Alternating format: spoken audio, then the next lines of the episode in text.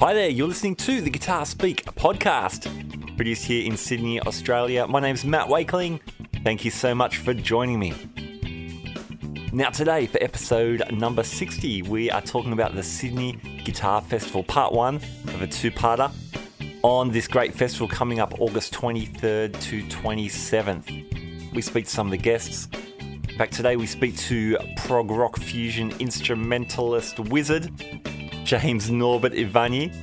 Great guy, great player. And we speak to Australian rock and roll royalty Sarah McLeod. May know as frontwoman of the Superjesus. She's also got a bunch of solo albums, and her latest, First in a While, has a super interesting story as to how it was written, conceived, uh, produced, and how it's going to be toured as well. It was awesome to speak to Sarah. We also speak to festival programmer Adrian Layton, who gives us the rundown on the whole box and dice of the festival. Great to meet Adrian, and he's working super hard with his team to put this festival together. All right, before we get to those interviews, just some uh, listener feedback. We we had Troy Cassar-Daley on last week's episode, and the response has been really great. So I just wanted to share a little bit of that. My good buddy Owen Chambers uh, posted. He wrote, "Hi Matt, just listened to the interview with Troy Cassar-Daley on the train to Newcastle. Great interview. One cool guy. Thanks, Zoe. I agree with you. He's a cool guy. awesome. Uh, Gavin Moore, another one of our uh, one of the long-time listeners, uh, wrote this great interview, Matt. One of the best yet. TCD is a legend and a top quality bloke as well. Love the guitars being part of it. The sound quality was fantastic. Thank you, Gavin. Really appreciate that feedback. And um, yeah, the reason why the sound quality was so good is because Troy mic'd up his his rigs, mic'd up his acoustics and his electric amp and and his voice. And uh, we did the interview over the phone, but he sent me sent me his audio file so we could hear his guitar rig in stereophonic, hi-fi, super duper fidelity goodness. Sounded so good. I loved hearing those guitars. I don't know if I like the Tellys more than the Strats or vice versa. Or man, it just all sounded really great. It's very inspiring to to hear those tones up close. So uh, yeah, really good to know that people enjoyed the episode. If you haven't heard that episode, uh, you can check it out. Guitar Speak Podcast.libsyn.com or iTunes or Stitcher, wherever. Hey, we also got really good response to our Australian Guitar News episode one. Maybe because it was only a six minute show. I don't know. But uh, that was cool. So thank you for tuning in. I'm going to post those every now and then, just every now and then, with bits and pieces of news around Australia. All right, the music is just about to stop, so I'm going to stop talking and we're going to start our interviews for the Sydney Guitar Festival. First up, we have festival programmer Adrian Layton. Adrian Layton, welcome to the Guitar Speak podcast. Hi, Matt. Great to be here. Man, Thanks for having me. Thanks for your time. You look super busy. Um, we're a few weeks out from the Sydney Guitar Festival, so I'm sure you've got your hands full. Yeah, yeah, we are. It's been a pretty hectic uh, for 12 months, to be honest. But um, yeah, it's great to see everything coming together and uh, everything on sale. And yeah, we're a couple of weeks out, so really looking forward to it. It's fantastic. Now, just um, just to back up a little bit, um, what's what's your day job? Because you're you're involved with running gigs and playing gigs, I guess. And um, and what's your background in guitar? Yeah. Um, okay. Well, I'll try and answer all that in, in the next minute. uh, well, yeah. Very long story short, I guess. I, um, I started playing guitar when I was, was about nine. Um, I, I, saw the film La Bamba story awesome. of Ritchie Valens, yes, and yeah. uh, just you know immediately felt that that was resonating with me. So I, I got a guitar for the next Christmas, and, and, it kind of all started from there, I suppose. That's great. Um, yeah, so sort of uh, you know went through went through school and then did a did a music diploma, uh, finished that, and then sort of lived in the UK for a while and travelled to Europe, and then came back and then did did a, a bachelor of creative arts at Macquarie Uni.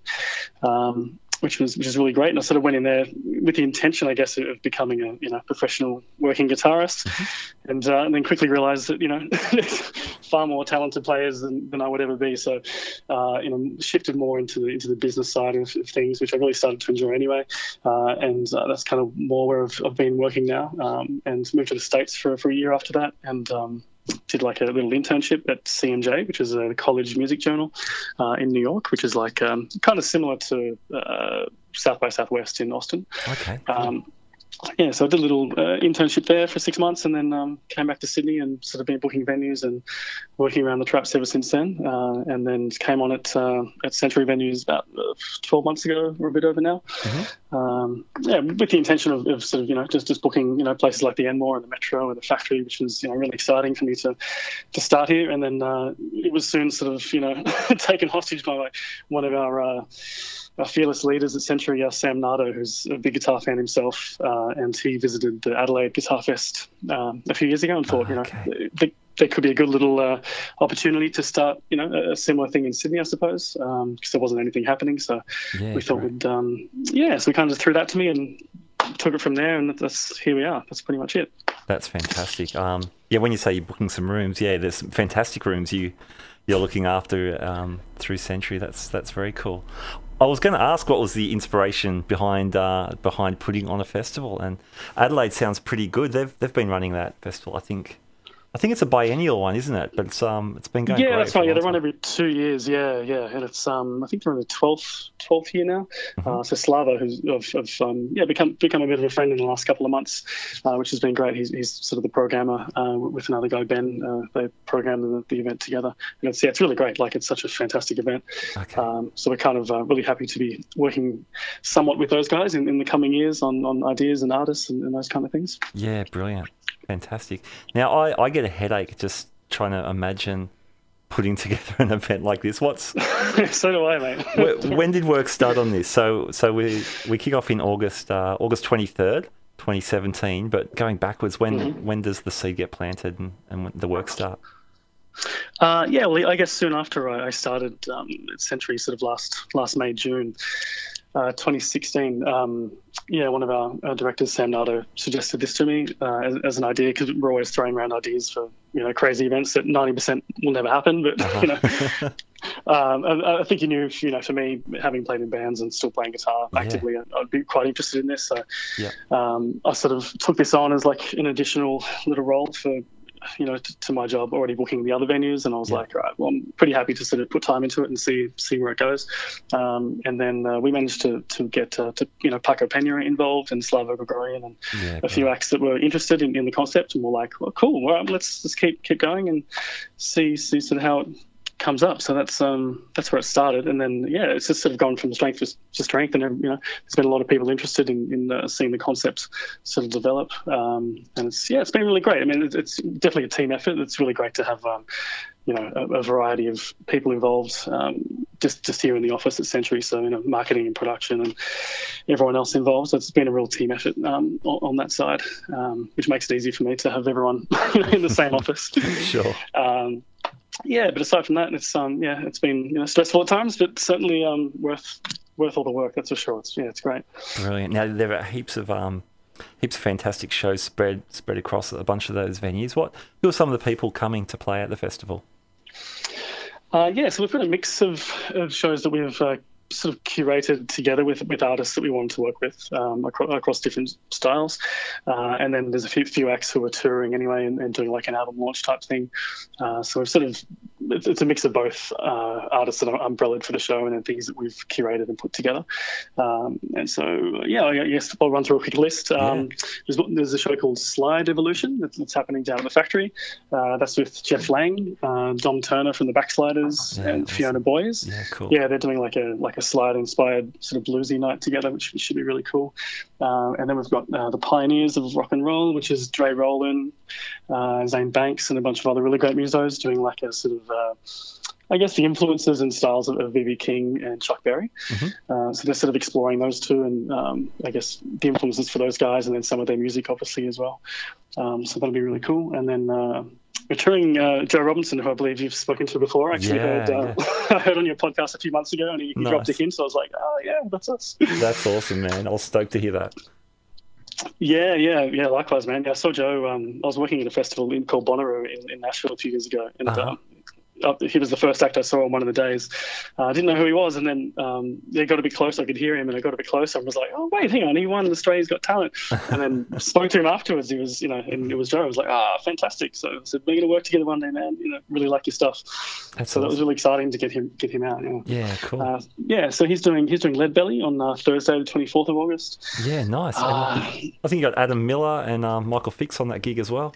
Yeah, that's right. Yeah, that's right. So it's a bit of bit of a who's who of uh, acoustic shredders. So I'm yeah. really really excited about that one. Fantastic. Yeah, and then uh, we also have uh, the premiere of Acoustic Uprising with uh, Drew, who I believe you spoke with as well recently. Yeah, he was on the show a couple of weeks ago. Yeah, and, and Van Larkins as well. I think you've also spoken to. I have. um, yeah, so that's a bit of a uh, bit of a, a, mix of event. We're, we're having a Q and A with with Drew um, and, and, yourself, I, I believe, if yes, you're still available. I am. I'm there. Awesome. Uh, and Van's going to perform as well because yeah, he's, he's uh, related with, with, the CandyRat, Candy Rat Records, uh, which the film is kind of based on. Yeah. Uh, yeah, so really looking forward to that one. Uh, and then we've got Crossroads, which is an Eric Clapton mm-hmm. tribute night uh, with a bunch of you know Aussie legends, Peter Northcote and such. and then we've got Guitar with Guitarra, which is happening at the Enmore and Concourse with Paco Pena and the Grigoryan Brothers. And we've just added Joe Robinson to the Enmore show for that one oh, too. excellent so that should be um, yeah for that one is really exciting. I'm, I'm, to be honest, I've no idea what the guys have planned and how they're going to bring all these you know flamenco and jazz and you know everything together. But it's going to be uh, going to be interesting.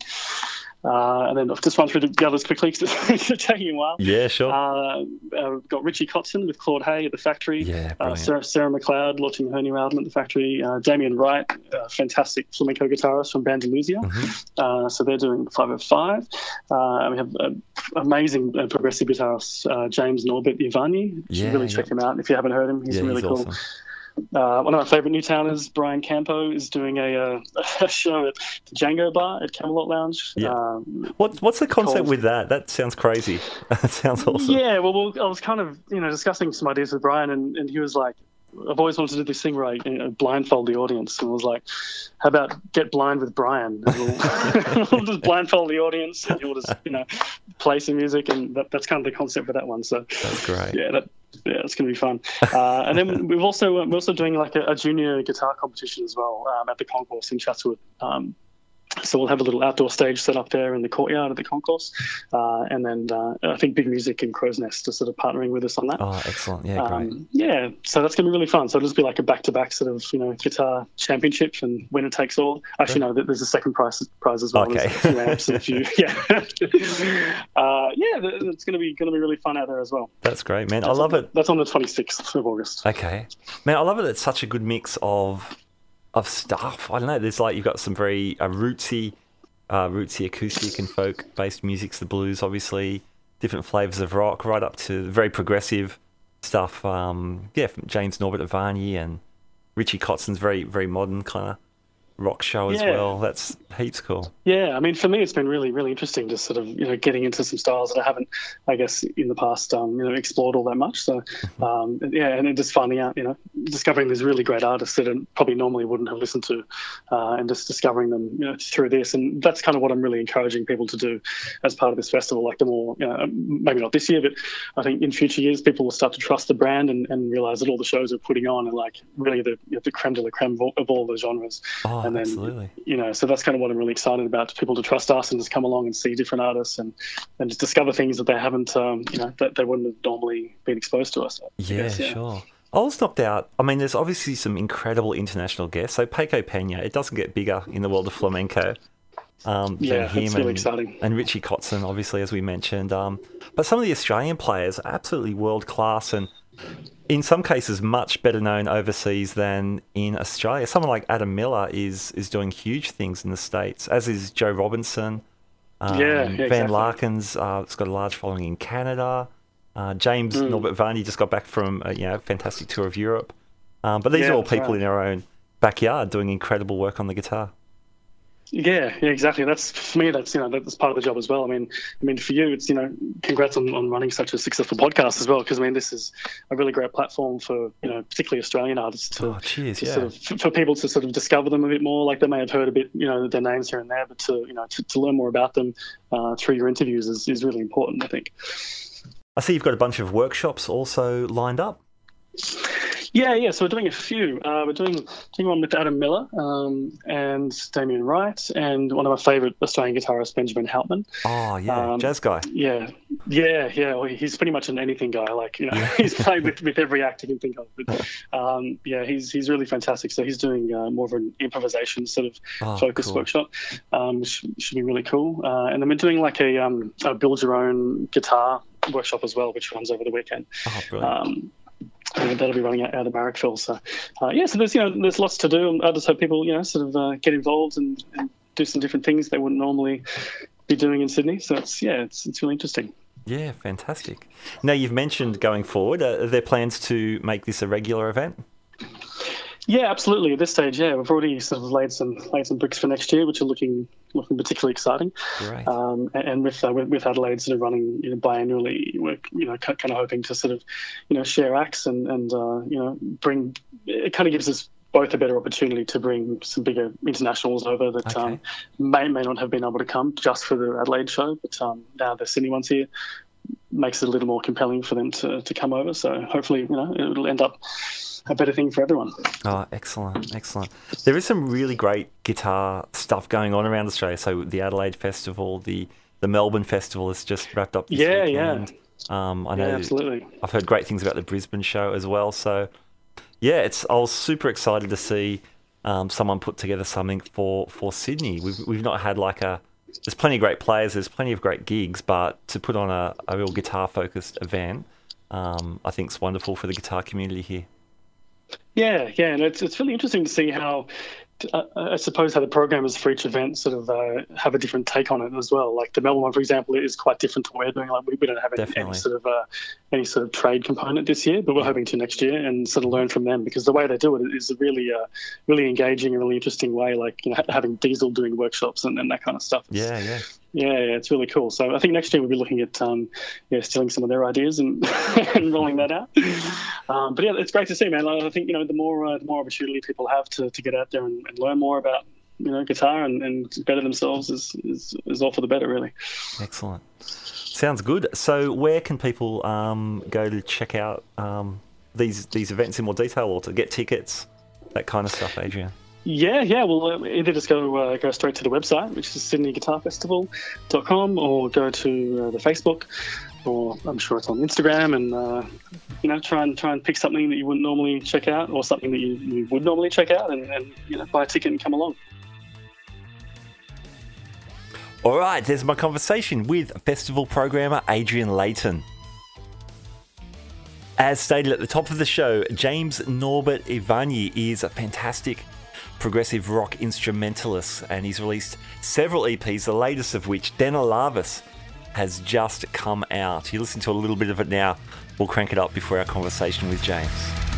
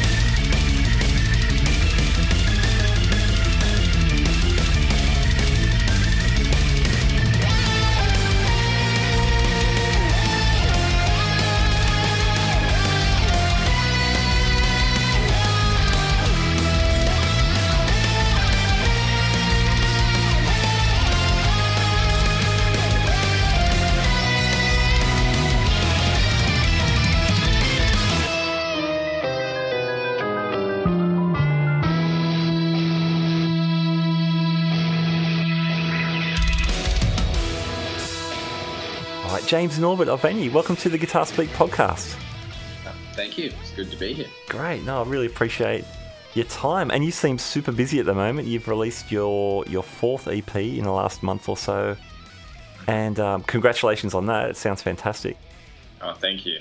Yeah, I'm uh, very happy with it. Excellent. Where where'd you record that?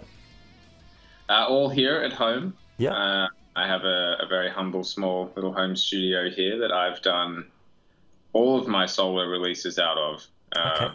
And I would like to think that as I've invested in gear and knowledge over the years, they've started to sound hopefully better than the ones previous. And this one was the same. I did it all here. Uh, the only thing that doesn't get done here are the drums. Uh-huh, uh, obviously, sure. drums and apartments don't go well together. Um, so yeah, the drums we do separately, and everything else uh, I do here. Okay, cool. That's great. So when I say your fourth EP, I should mention the name Denlavis. Did I pronounce that correctly? That is correct. Uh-huh. Yeah. All right. Okay. Cool. What's the um? What's the story behind the name? Oh yes, I love this question. It's actually uh, a made-up word. Yes. uh, and it is, to the best of my understanding, the kind of amalgamation of two characters that feature in Jeff Christensen's artworks. oh, Uh, okay. yep. So Jeff Christensen is the guy who has done art uh, on, for the last three records that I've done. Okay. And Yep. I love surrealist art, and I'm a huge fanboy of his. So it's always a bit of a thrill to be able to uh, have his art feature on the covers. Um, so yeah, Denlavis is essentially a kind of a made-up character from one of the pieces. Okay. Um, everyone asks what it means. Yeah, Obviously, right. real I actually, with all your EPs, um, I like all the names. So your, your debut was um, Aphasia from 2013. yep. Uh, then what was the next one? The uh, the Matter Circumvention. yep. Great names, man. The Usurper. These are killer prog albums. Very cool. Yeah. Uh, and they're all inspired by the artworks that feature on the covers. Okay. And I actually write all the music uh, whilst looking at the artwork. I try to treat the music as a musical interpretation of the pieces themselves. Oh, okay, wow, that's really super interesting. So on Denlavis, you've got three tracks. So are there three discrete artworks that you're that you're um, drawing upon?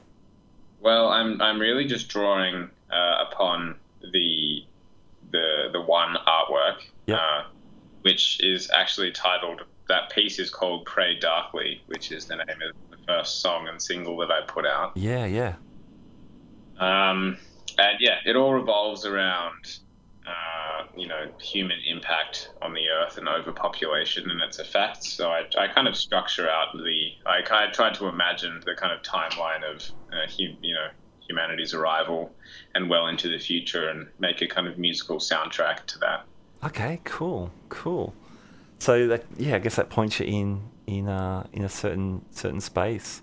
Now all all these EPs that they're um, just a really great modern, progressive kind of kind of take on things. What what inspired that direction in in your musicianship? Mm. Well, I, I guess I, I grew up uh, listening to classic rock thanks to my musical parents, who, Yeah. were, who were both, you know, uh, hippies back in the day. And Uh-huh. So, you know, my first CD was, uh, remember CDs? The first CD I ever got was The Doors' Greatest Hits. Nice.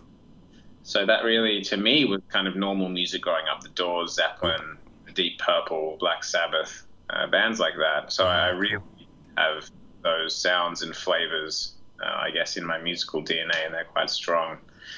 Uh, uh, but I, I eventually fell into playing in metal bands, primarily because I love playing metal guitar. It's a very intense genre of music to play, uh, and I always liked that intensity. Um, but once I finished playing in bands and I started this solo venture, I, I really wanted to get back to my roots. So I guess what I'm doing now is really uh, a bit of a blend of those two things. I'm, uh, I'm very into the modern, progressive, uh, kind of heavier side of music, but I'm, I'm trying to drag all of my classic rock roots along for the ride as well. And it's it's uh, helped me find a, a sound that I'm really enjoying kind of working with. Yeah, cool. Yeah, it's interesting you, you say that because there's definitely, like I said, that real modern kind of um kind of take. But yeah, there's like these big chunky rhythm guitars, and um, I can definitely hear that that sort of classic influence as well. Mm. So you mentioned the Doors and and uh, and and Zeppelin. When when you're getting more into prog kind of stuff in the metal, who who are you listening to? Who are your inspirations? Well, I, I guess I kind of uh, followed the the traditional uh, path from rock into metal. You know, I, I started listening to bands uh, early on, like uh, Metallica, Slayer, Pantera, and uh, and then from there, I kind of branched off into the, the more technical bands. Like I loved uh, like Nevermore, Opeth, Dream Theater, Uh huh. uh, groups like that, where uh, kind of the the limits of the instrument uh, to me were really exposed, and I started to get really into that as well. So. Um, and then, you know, obviously into the more kind of modern progressive stuff that I like today, like Exivious uh, and a bunch of other bands. Uh, we actually got to play with them in Europe and see their last ever show just a few weeks ago, which Oh, was wow. special. Yeah, That's epic. it was most certainly epic. hey, tell tell me about your European tour. That's that looked awesome. I was following you on social media. It looked like you were having a great time. It was incredible. Uh, it was yeah, it was my, my all of our first time over there. So Yep. you know, we were just very wide eyed and enjoyed every second. Um, uh, obviously, UK Tech Fest was was huge and a lot of fun. Um, there were many firsts for for me there. Um, uh, we also went over as a trio, which we wanted to try out, and that was a lot of fun. Mhm. Um, and thankfully, we played uh, well. No one, uh, no one uh, missed a beat, and we got asked to come back. Oh, fantastic. Uh, and yeah, then I, we travelled the country, and I did some master classes and clinics uh, while I was there. And all, all up, it was just a, a wonderful experience. Uh, it's always nice to kind of have uh, fans who become friends online who are willing to meet you at train stations and show you the best parts of every city Yeah, wow. uh, and, and help you get around. And all of those things make a big difference. So it was just a very warm, wonderful uh, couple of weeks. Yeah, loved it. Had a great time. Fantastic. Now, when you say Tech Fest, um, can you tell us a bit about that? From what I understand, it's yeah, there's just a lot of prog and and um, and math and Mm. stuff going on. Who else was on the bill there? Ah, well, it was an enormous amounts of bands on the bill. Um, uh, the, the, the headliners were Black Dahlia Murder, uh, Obscura, North Lane, who are Sydney boys as well. Okay, cool. who are out there doing big things. Um, but like there was a lot, lot of other other great bands that I saw there. A band called uh, Vervum. Uh, there was also Igor that was quite strange, but I really liked. Uh, Exivious, who, um, uh, if you, if you don't know, uh, Cynics kind of backing band who went off and did their own instrumental band. Okay, okay. Uh, and yeah, there, the Tech Fest itself is, is really a festival that I, I guess know, generally showcases a lot of the modern progressive technical bands on the on the scene. Yeah, great. This year was quite heavy on the uh, like the death metal and the heavier bands. Okay. Uh, so quite a heavy lineup, but um, I mean previously, you know, they've had lots of uh, instrumental bands on there. Like I think last year, uh, Animals as Leaders, one of the headliners. Um, so yeah, it's it's definitely a wonderful festival, and it's a very communal vibe. Like a lot of the people that were there have been there every year, and um, it's very relaxed. You know, it's like a field of uh, English metal nerds all just have fantastic. That's awesome. And um, yeah, Great Britain's having a cracker summer. Um, even by our standards, it sounds like it's super nice over Oh, there. it was incredible. I mean, it was t-shirts and shorts day and night. Wow. Uh, and obviously, the sun doesn't go down till like 11 p.m. or something whack. Yeah, it's nuts. Wow. So it really tripped us out. Obviously, uh, I said it was a, a lot of firsts for us. So for me, it was actually the first time I'd ever camped inside a tent before. Okay. Uh, and of course, the very first night I camped, there was three months of rain in one hour, and uh, I my tent became a boat while Wow. Lee was uh, locked in there with me having a, an acoustic rehearsal. So that was certainly an experience that we've laughed um, since. Yeah, that's Very great. nice. I saw I saw down in Brighton that was one of your venues for um, one of your master classes. It was, yeah, at uh, GAK. Yeah, uh, awesome. very cool. Actually, I just spoke to um, Joe Branton. I don't know if you met him, but he's um, one of the marketing guys at, at, at GAK. We had him on the show last week. Yeah, Joe is, is awesome. He was there. I met him. He's uh, cool. guy. really cool. Yeah, awesome. Good stuff. Uh, What did you, um, in terms of gear, what can you take with you, and what did you have to use there? How does that work for a, a, a touring band from Sydney getting over to the UK? Well, basically, it is a constant uh, anxiety struggle about how little you can take. Yeah. Um, so for me, where you know I just bring one guitar and I travel with the mono gig bag case. Okay, yep. Uh, which uh, I've had for five years, and I don't want this to turn into a mono praising uh, podcast, but I've had this gig bag for five years, and I've taken it all over the world, checked it in planes, and dragged it around, and it's just seriously, my guitar has never had an injury. Uh, the bag itself looks like I bought it yesterday. It's fantastic. Wow, so I just, that's awesome. That's yeah, so I good bring the, the guitar, and uh, recently, about six months ago, I got the Fractal Audio AX8, okay, Uh, yep. which uh, I mean you're probably familiar with it, but it's basically an Axe FX2 built into a floorboard, Yes, yeah. and I just run that direct to front of house, um, and I'm slowly getting used to hearing myself through foldbacks as opposed to you know quad boxes behind me. Um, Yeah, right. and that's pretty much it. So I travel with something on my back and something in my hand. It's it's quite quite easy. Cool. That's awesome. Yeah. Um, for the for the clinics, uh, it- obviously uh, Dave Friedman and and uh, Anthony, the, the the Friedman guy over in the UK, they were kind enough to get some rigs out to the store for me. So obviously I was using my my usual BE 100 rig there. All right. So, James, tell us about the guitar inside that super duper um, mono gig bag. Sure. So the one that I've been uh, pre- predominantly using live for the last four years is my Suhr custom made modern series guitar, Mm-hmm. uh, and it's the black one that everyone knows. Um, it was uh, designed to be just, I wanted something to be really dumb and simple to use live that could handle everything that I do on the records. Uh, I actually don't use it on any of the albums. Um, it is essentially when I designed it, uh, I was trying to capture everything that was great about my main studio guitar, which is the antique S model. Uh, it's Suhr's take on like the Stratocaster kind of thing, Yep, yep. um, and an old SG, funnily enough, Okay. which is one of my favorite guitars. Ah, Uh, cool.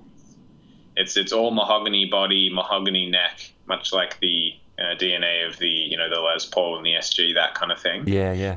um, but with lots of modern appointments. So it's got the stainless steel frets, uh, the Gotoh 510 uh, block bridge, um, 24 fret, uh, and it has the um, uh, the Tremol-No system installed. So it's quite easy to make the tuning changes needed for my set on the fly, Okay. uh, which is only really for one song. My entire set is in standard tuning except for one song. Okay, and, and what do you do for that? It's just drop D, so I'm just Okay. that E string down. Um, but yeah, it's cool. It uh, it's it's a very wonderful and quirky guitar that I'm uh, still trying to tame. Mm-hmm. Um, but I love it. It's fantastic. I've got ideas for the next incarnation of it on the, the near horizon. But uh, that's that's the guitar that I take out on the road uh, always, and that's the one I'll be taking out for this Australian run as well. Okay, great. And um, what do you string it up with? I use uh, D'Addario 9 to 46s. I always have. Uh huh. Nice. Yes. Very cool. Um, yeah, you've you've really hooked up some excellent endorsements. Um, even just those those three companies you've mentioned there, like the Suhr and Friedman and and the Fractal stuff. That's that's brilliant. Yeah, it's uh, very lucky. I'm, uh, uh, you know, blown away by that myself, to be honest. Well, yeah. I mean, you've obviously worked super hard and you've got your stuff together as well. So uh, I'm not surprised those guys want to work with you. Um, there- before we talk about your Australian tour, are there any um, any other endorsements you want to give shout outs to? uh, sure. Well, I mean, uh, at the moment, I am endorsed by Suhr Friedman, Fractal, D'Addario, uh, Swiss Picks, uh, and Fractal, obviously. Yeah, Um, right. and I use and love all of those things very much. So, I mean, obviously, I consider myself very lucky to have the support uh, and be along for the, the ride with, with all of those guys who make the you know absolutely fantastic stuff that I really legitimately love and would use regardless. Yeah, cool. That's great, man. Very, very cool. All right. Um, yeah, this Australian tour, this starts really soon. Um, tell us about that.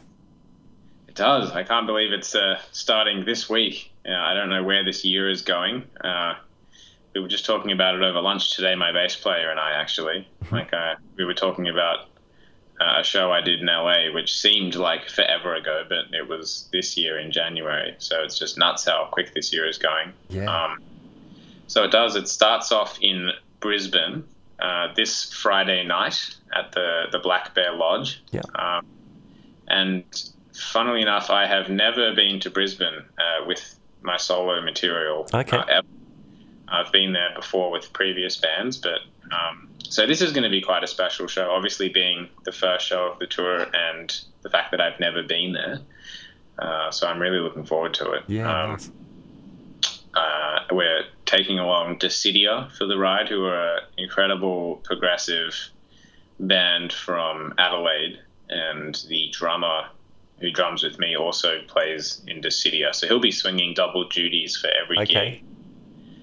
Uh, and yeah, and then on the 19th of August, we're at the Workers Club in Melbourne, which is one of my favorite venues Mhm. uh, to play. I've played there a couple of times, and it's just in a really great part of the city, and it's kind of the perfect sized club for this kind of thing. And uh, and then yeah, the f- following weekend, we're finishing it off at home at the factory floor, the Sydney Guitar Festival. Awesome. Um, and that's obviously going to be pretty special, being a hometown show. Can't wait for that. Yeah, great. Yeah, the festival looks awesome, and I was, I was stoked to see that you are you're going to be part of it. That's great. Uh, I was very, very honoured to be a part of it. It's going to be cool. Cool. Now, is that with your trio as well, or do you do you stretch things out for local gigs in terms of your band lineup? Uh, I, I have previously. The last time I played in Sydney, I had an outrageous like seven piece band. but uh, yeah, this time we are we are rolling with the trio. yeah, um, cool. Because I think we're comfortable enough with each other as musicians to swing something like that. Um, and like I said, we we tried it out in Europe, and it Yeah, was yeah, really fun. There's a, there's a there's a high risk element to it. Um, you know, to there's really no cover. Even just not having that second guitar there, I really feel like I'm out there on my own. Mhm. Um, I'm really trying not to think about where my car keys are mid solo anything like that. sure. So we are. We're going to be trialing. Uh, uh, well, we're going to be rolling as a trio for this tour. Yeah, Um, great. It's going to be super raw and in your face, um, and it, I, I'm really enjoying it. It's great. All right, that's James Norbert Ivanyi, and um, yeah, he's so great. He uh, is playing Saturday, the 26th of August at the Factory Theatre for the Sydney Guitar Festival, plus his other dates. So check him out.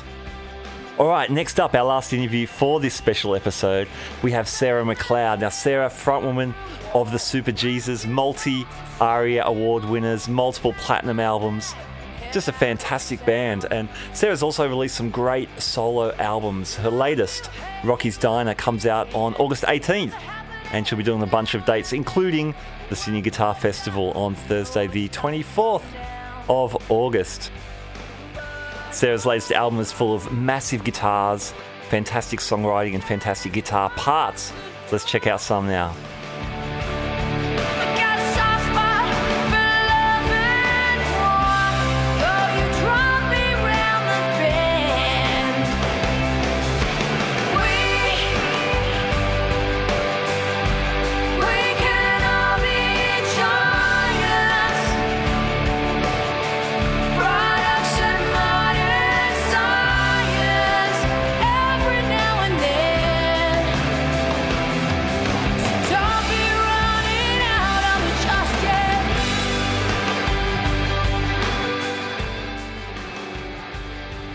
Sarah McLeod, welcome to the Guitar Speak podcast.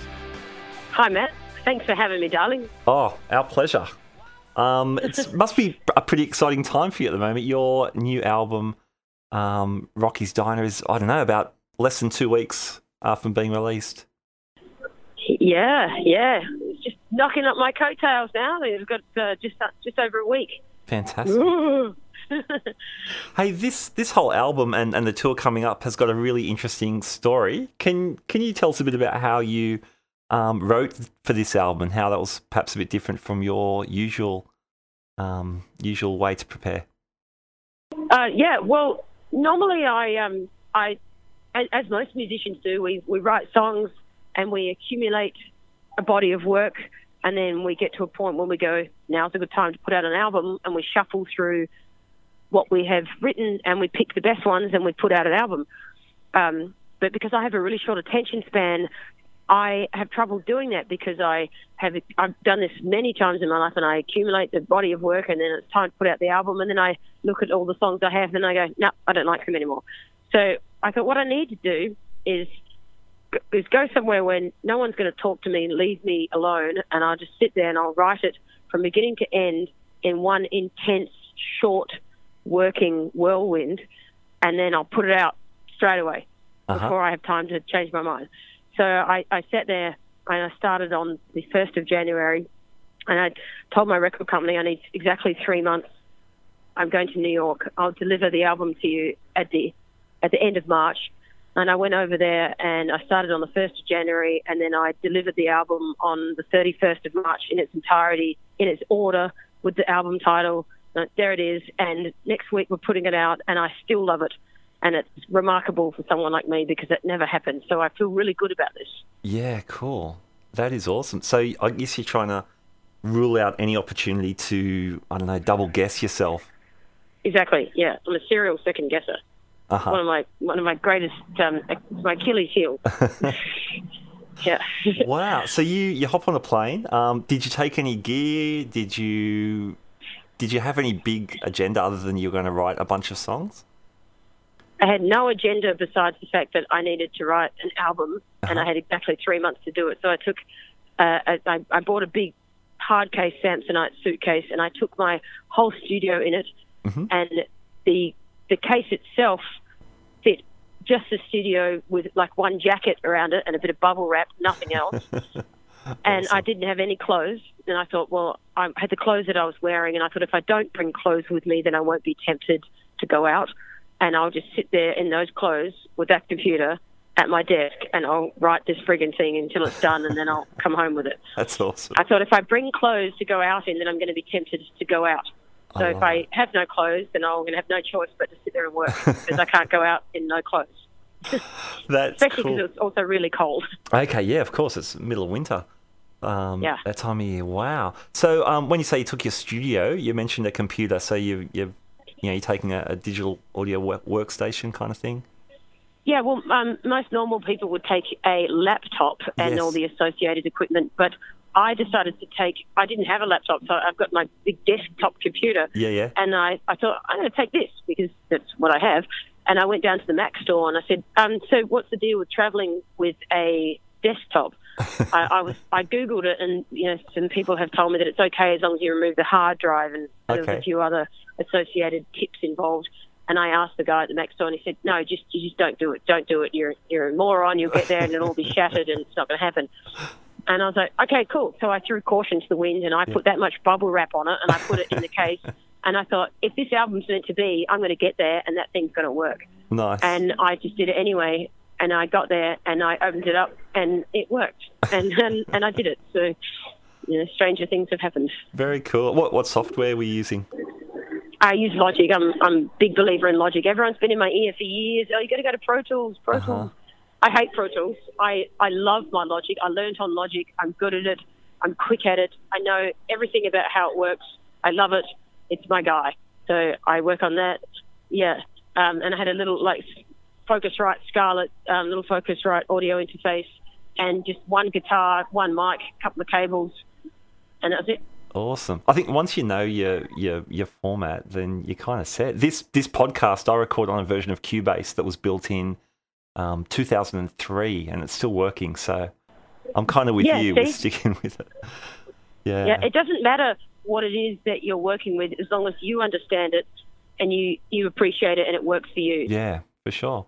What about you mentioned guitar? What what instruments did you use when you were when you were writing? Well, I took my um, SG, my Gibson SG, over there with me, Yeah, cool. and I, uh, I I needed a bass, but I couldn't take a bass as well. So I played all the guitars on the SG, and then I used the SG and I used the just the, the, the low E string, and I tuned it down, and I put it through um, octave oh yeah, cool.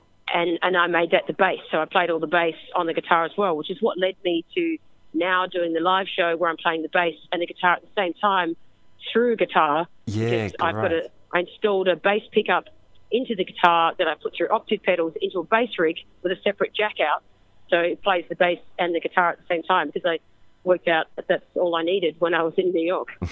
Very cool. Travel light, baby. Fantastic, fantastic. And how how was the um? I'll I'd like to talk more about your, your gigs coming up too, and and your uh, and your guitar that you've got happening there. But um, so with the with the writing, was it being in a in a new environment? Had you been to New York before? Was there any reason why Yeah. you chose New York? Yeah, no, I've been to New York a lot of times before. I actually lived in New York for quite a long time, so I knew it really well. okay. Okay, yeah. Um, I'd already sort of got my partying in New York out of my system Uh-huh. quite a lot before, so I knew that I wasn't going to get there and go, oh, wow, New York. Wh- where do I start? I was like, no, no, it's okay. I've done that. And now I wanted to be alone, but I wanted to be in a land of opportunity where I felt like anything was possible. Mhm. And it, it, it didn't mean I had to go out and start trying to network. You know, I wasn't there for that. I just wanted to be in a place that made me feel that anything was possible. And it changes the way you write lyrics. If I'm sitting in Adelaide, if I'm sitting in Sydney, I might write a line and go, nah, that's naff, no one's going to buy that. But if I'm sitting in New York and I write, I go, yeah, that's totally cool. I rule this moment. You know, you, there- there's a there's a state. It's a state of mind that makes you feel worldly, and it makes you feel that you can achieve anything. And that's why I wanted to be there. hmm Brilliant. The the title of the album, Rocky's Diner. That that act- is that a, a real diner? No, there was a place that I used to go to when I lived in New York before called Rocky's. That um, I used to go there, and it had like pictures of uh, the owner with um, all celebrities from days of yore, Uh-huh. and um, and you know the red and white tablecloths. And I I loved the idea of the fact that you would walk in, and the owner knew everybody that would walk in to the restaurant. He would sit with them, and he would talk through their problems. It was like a Lonely Hearts Club. Yeah, right. Um, and when, when I went back there, that particular Rocky's had gone, but every restaurant in Little Italy was like that. And they all had their pictures of everyone on the wall that, that they knew from the days of yore, and they were all particularly good with the ladies, especially you know, the old men. They're like, you know, hello, like they make you feel like you're the most, you know, beautiful person in the world. Uh-huh. And it's it's just a, a really like cute thing that you know you can go and sit at these places and and feel like you've got a friend. You know, it's, it's a Lonely Hearts Club idea. Um, so I, I liked the idea of that, and I also had I morphed it into this challenging thing because I had um, watched all of the Rocky movies that right before I left, like just before Christmas. Yeah. I watched them uh, every single one um, in succession, and then I, I went to go and do it. So I had this thing about um, you know the adversity of the whole thing, like you know the, the challenge me against the world yeah. um, Yeah. you know, I, I it was the, the difficult thing that I, I said to everybody that I was going to do it. I told the label I was like, you know, give me exactly three months. I know exactly what I'm going to do. It was a huge undertaking, and I knew I was sort of biting off more than I could chew. But I, I felt like Rocky, and I was like, it's his greatest challenge. You know, I'm Adrian, I'm going to do it. Um, Awesome. And that that state of mind helps me through all of this. Very cool. Very cool. What was your favorite Rocky movie? The one with Drago in in Russia, because that's Oh, why I was okay. thinking. Because I, I went at Christmas Yeah. and it was snowing, and I was like, okay, is that five? It's five, isn't it? I think it's I, five. I think that one's Um, four. That I think that's Rocky it four? Yeah, yeah, yeah. Rocky Four. Okay, yeah, Yeah. that's the one I like. Um, because it was, I was somewhere where it was snowing, Yeah. and it was Christmas, Awesome. and you know, it wasn't Russia, but it was close enough. That's the best. That is Yeah. cool. So, um, I'm gonna write my next album in Russia. yeah, do it. Do it. Yeah, that's what I'm to do next. I, I'm now that I've worked out. I had a little penny drop moment that writing in isolation and starting an album from beat one to the end of the album in one creative whirlwind is is totally the way to go. And putting that pressure under yourself, it's like it's the best thing that I ever did. And now I'm from now on, I'm going to write nothing. And then when it's time to do an album, I'm going to disappear and write it all in one hit Great. and That's then I'm going to relax and don't don't feel like I've got ho- homework hanging over my head all the time. Okay. I don't write a bloody thing, Yeah. and then when it's time to write, I'll write everything, and then it's done. Sounds good. Sounds like it's working. it- I love that. It does work, and then it, and then the album um, is is uh, it feels like it's all written at the same time. You know, it's a it's a body of work that sounds like it's from the same author Okay. at yeah. the same time. So there's a cohesion to it to it in one sitting. Yeah, yeah. Because I'm a bit of a scatterbrain, you know, so I've never had that before. Okay. That's cool. So, um, so you write the album. You you've made these demos. What happens then? What's the next step? Uh, so I do really elaborate demos. When I do demos, um, I'm talking, I do I do every instrument exactly as it should be. I program the drums, every beat, every drum fill, every um, subtlety of the hi hat, exactly as it's going to be. And then I'd take those sessions into the studio and I gradually re- replace tracks track by track. Okay. Yep. So that way, because uh, in the Superjesus, we used to do these really elaborate demos, and then we would go into the studio and clean slate, start again, and it never sounded like the demos did, and it was always Okay. the problem. Yeah. Right. And then I thought, if you're going to go to the, tr- you either do shit demos and then go and surprise yourself in the studio, but if you're going to put the time in to do elaborate demos and get it right the first time, Yeah. then don't discard that. And then you just make them sound sonically better when you've got the right EQs and the right outboard gear and the right equipment. Uh huh. Yep. So you don't you don't have that part where you miss the the spontaneity of the demo because you've you're redoing the song in a whole new kind of sitting. Exactly. No, I'm not missing the spontaneity of the demo. I'm just making the demo sound sonically better. Yeah. Cool. Yeah. Awesome. And you recorded in I think a couple of studios in Sydney. Where, where were you? Yep. I started at uh, 301. We did the drums at 301. Yep. And, and then we took everything into uh, a place called Damien Gerard's in uh, Balmain and we did all the guitars there. But again, it was like track by track. Like I'd pull up and I go, okay, well, um, this is the SG through the Marshall simulator.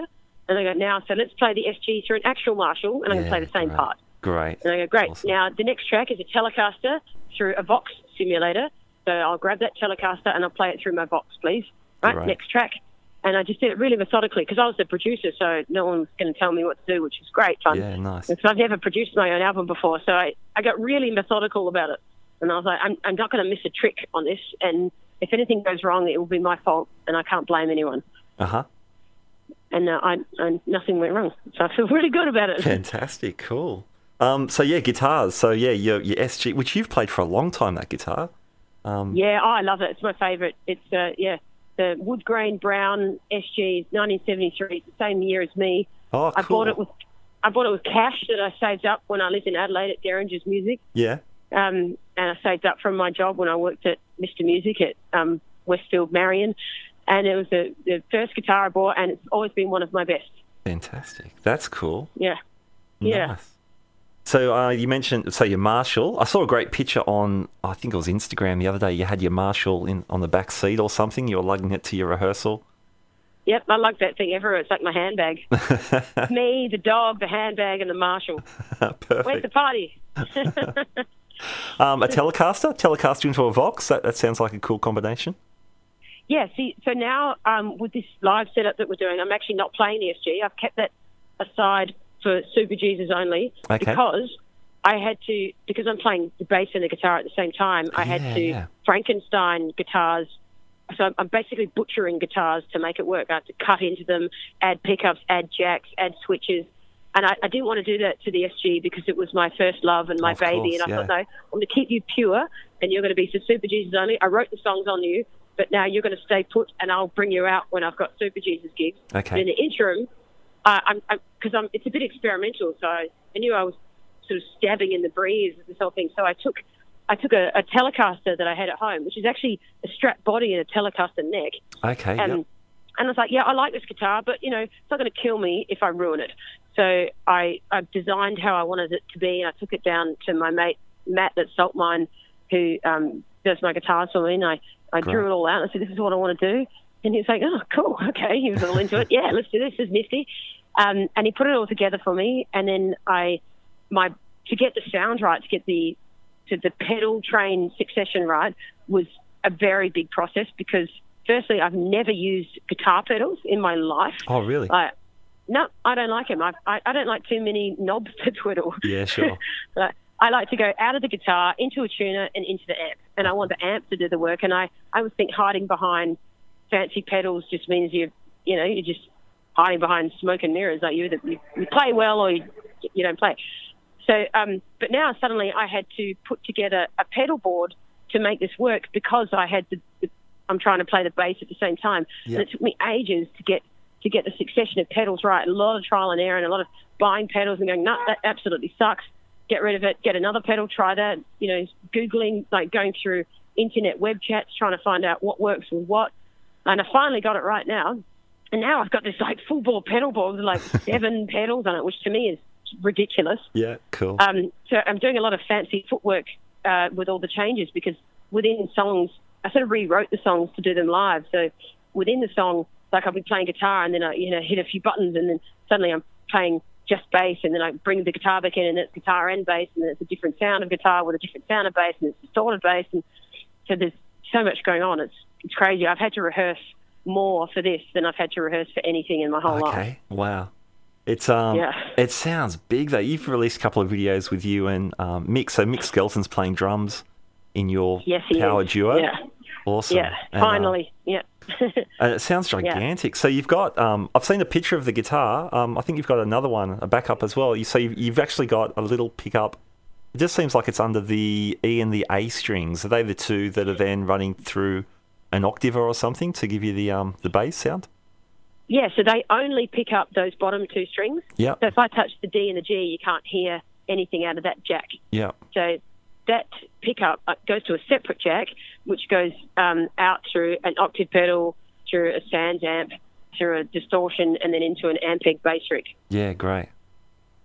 Yeah, and so then when I'm playing, I can still play like majors and minors and um, all my inversions of pretty chords, Yeah. but I'm holding down the bass with the fifth and sixth position on the root notes.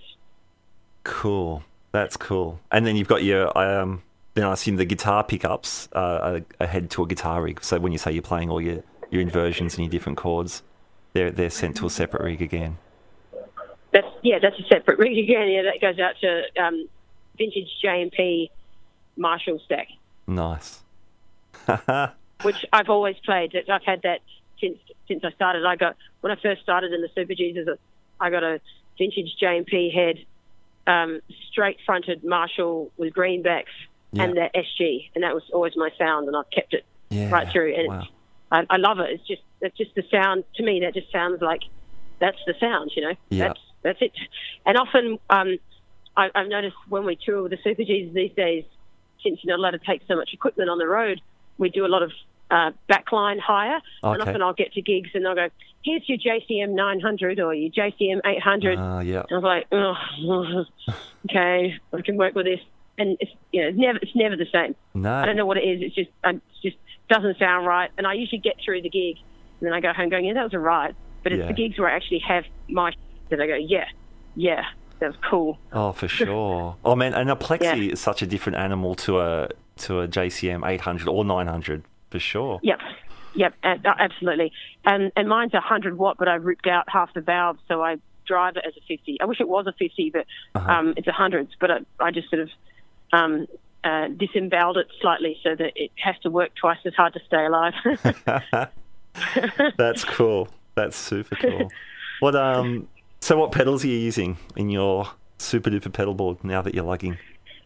Uh, okay, well, in the guitar train, so it, it, I goes out of my guitar into a tuner, and then it goes through a hot cake, which just puts a, just a little bit of extra grit. Yeah. Um, not not on the main dirty sound, but I put the hot cake on because my clean channel, I flick to the front pickup, which I have on low volume and have a single coil Oh yeah. in the yeah. front of all my guitars. Mhm. And if you keep the hot cake on, it doesn't. I, I have it so it doesn't deter um, the uh, bridge pickup dirty sound. It just puts a little bit of edge into my neck pickup clean yeah, channel. Sure. Yep. So you, you get that um, clean to dirty thing, which sounds like it's coming from the same amp, the same instrument, without hitting a pedal to go, oh, clean, oh, dirty. So it's not a crazy difference. It's, Mhm. it's just like it, it's just sort of calmed down a little bit and taken a couple of breaths, and then you you flick the switch and it goes back to your dirty. So I go out of out of that hot cake um, into a delay, and then I've got an EQ pedal that I hit for my solos, where I pull out all of the top end and just wind in a lot of bottom end, so that it's sort of got that front pickup slash thing, you know, and slash Okay. goes to the guitar solos, and he goes to his neck pickup, and he turns yeah, the yeah. tone down. Yep. I, I would do that, but I'm already using my neck pickup for my clean channel, Yeah. so Okay. I replace that sound by an EQ pedal. yeah. Nice. Uh, and then, so then the other jack goes um, into a. Uh, what does it go? It, it goes out. It goes out of me, and then it goes into out of me. You know, out of my guitar. I sit on the floor going out, out of me, into that, out of you, into that. um, that, that goes into an MXR octave pedal Yeah. and into a um, bass distortion pedal Yeah. and into a SansAmp bass driver, Cool. and then into an Ampeg um, SVT fridge stack. Well, it sounds yeah, like I said, it sounds gigantic on some of those live kind of rehearsal videos that you've you've put out. I was checking out the song "Bad Bad Valentine" the other day, and um, yeah, you're obviously switching between the bass and the guitar, and then just wailing on both of them for a lot of the song. It sounds fantastic. Yeah, well, actually, in that song, because I go to a guitar solo, it was completely impossible to hold down the bass during the guitar solo. Yeah. So um, Nick was like, "That's okay. I'll I'll bring in a little um, one octave keyboard and I'll hold down electronic bass with Yeah, one yeah. hand while I'm playing the drums with my hand. Yeah, and we can pull it off." And I was like, "Great idea. Okay, next problem." Yeah. That must be a lot of fun. It's like, um, yeah, you, you're just making this this thing work with the two of you. It must be, um, yeah, it must be a fresh kind of way to put a show together. It really is, yeah, and and it's kind of scary because it's it's so much more challenging than any other performance that I've ever put together, Mm-hmm. and I've got so much more to think about than anything I've ever done. Normally, I just sit there and go, "I hope I don't play a bum chord or remember forget the words or sing out of key or something." But now I'm like, okay, so uh, you know, I've got um, I've got one bar break, and in that one bar, I've got to hit these four pedals, and I've got to hit them within the right um, uh, order. Otherwise, the whole thing's gone for the dogs. So, like sometimes I'll be like, boom, and like it's it's that quick. Yeah. So I have to. I sit at home rehearsing it over and over. This is what I do when I'm not standing here talking to you guys. I'm at home going click, boom, boom, ah, click, boom, boom, ah, like over and over and over and over. That's great. repetition is the only way to do it without panicking. It sounds good. It sounds cool. So, so the album comes out on the 18th of August, and you've got a bunch of you got a bunch of dates. Do you do you know the dates off the top of your head, or can we? Where No, can people no, find because- those? Uh, they're all on my website, Yeah. and they're sort of adding more and more dates to them as I go. So there's six dates starting from next Friday, and then um, there's a month off, and then the dates continue right through to Christmas. Okay. Yep. Awesome. That's great. But I don't know. I don't know where they are. Yeah, yeah, yeah. All good. The um, I know, I know you'll definitely be at the Sydney Guitar um, Festival coming up um, at the end of August. So um, so that's looks like it's going to be a great date at the factory, I believe. Yeah, yeah. I'm really looking forward to that. That'll be a cool one. Yeah, nice. All right. Especially when there's a lot of um, musicians in the audience. So I'll be like, don't judge me. I'm trying something. They'll be digging it like me and the rest of the rest of us. It's all right. yeah. Well, you know, it's it's good to try something. It's good to experiment. So Yeah. um, I, I hope it works, and I'm just happy that I've put myself out on a limb, and I, Yeah. I feel content that I've tried something, and it, and it feels good. I yeah. feel like I'm achieving something, which is great. That's cool. I, I would say, you know, as someone who grew up um, in the 80s and 90s and has followed you since the early Superjesus days, you know, you've, you you haven't got anything to prove. Um, but I love it that you you've you- you're pushing yourself and you want to take new creative risks. I think that's fantastic. It's funny because I I feel like I have so much to prove. Yeah. I feel yeah, I feel like everything that I did before was great and all, but I just don't feel like it's it was what I can do. Uh-huh. I feel like there's so much more that I can do, and and I must prove it just for my own sanity. You know, before I die, I've just I've got to try all the things that I all the ideas that swan around in my brain that I I feel are within my reach. And if I if I can get that happening, and and, and know that I did it, then now I'll die happy. Yeah, cool. Well, Not that I'm dying or anything. Yeah, yeah, yeah. no, you, you, you're driven. That's cool. That's really cool. More power to you in this one. And uh, Yeah, I'm I'm driven, or I can't stop driving. Knows where I'm going, but like Thelma and Louise, I'm just off. That's cool. Well, hey, Sarah, thank you so much for your time. Um, really appreciate it. Really, really great to talk. No, no drama. It's all it's all good, and um, yeah, exciting to talk about your album because yeah, I've you know we've picked up bits and pieces from the stuff you've been posting on social media and through your website, but it's um, yeah, fun fun to get the story um directly from you. So that's great. So um, hey, all the best for the album coming out and and the subsequent tour and wherever you write the next one, Russia or whatever. Yeah, Russia. cool. I reckon Russia in the dead of winter. Yeah. Sounds good. dark and dirty and depressing. I'm going to use a lot of minor chords. I think I might write it in the key of G minor. That'll be the it. whole album. That'll be the blues. Saddest album. of all keys. Awesome, cool. Well, hey, thanks so much, Sarah. That's really, really cool to catch up. all right, thanks, Matt. Take it easy, mate. Appreciate your time. All right, there you go, Sarah McLeod. She is the rock and roll real deal. And the new album sounds awesome, so very cool to meet her. My thanks also to James Norbert Ivanyi and Adrian Layton for joining me today. Next week, some more guests from the Sydney Guitar Festival, world class players who live in our own backyard. It's pretty cool. For more details on the festival, go to www.sydneyguitarfestival.com.au. Now, if you're enjoying these Guitar Speak episodes, and I trust you are because you're still listening by now, why not consider sharing them around on your social medias or whatever? That really helps us get the word out. You can also find us on um, Facebook or Instagram. We're on iTunes, we're on Stitcher, we're on iHeartRadio. Lots of places to find us, listen to us and say hello. All right. Hey, thanks for joining me today. We'll catch you next time on the Guitar Speak podcast. My name's Matt Wakeling. See you later.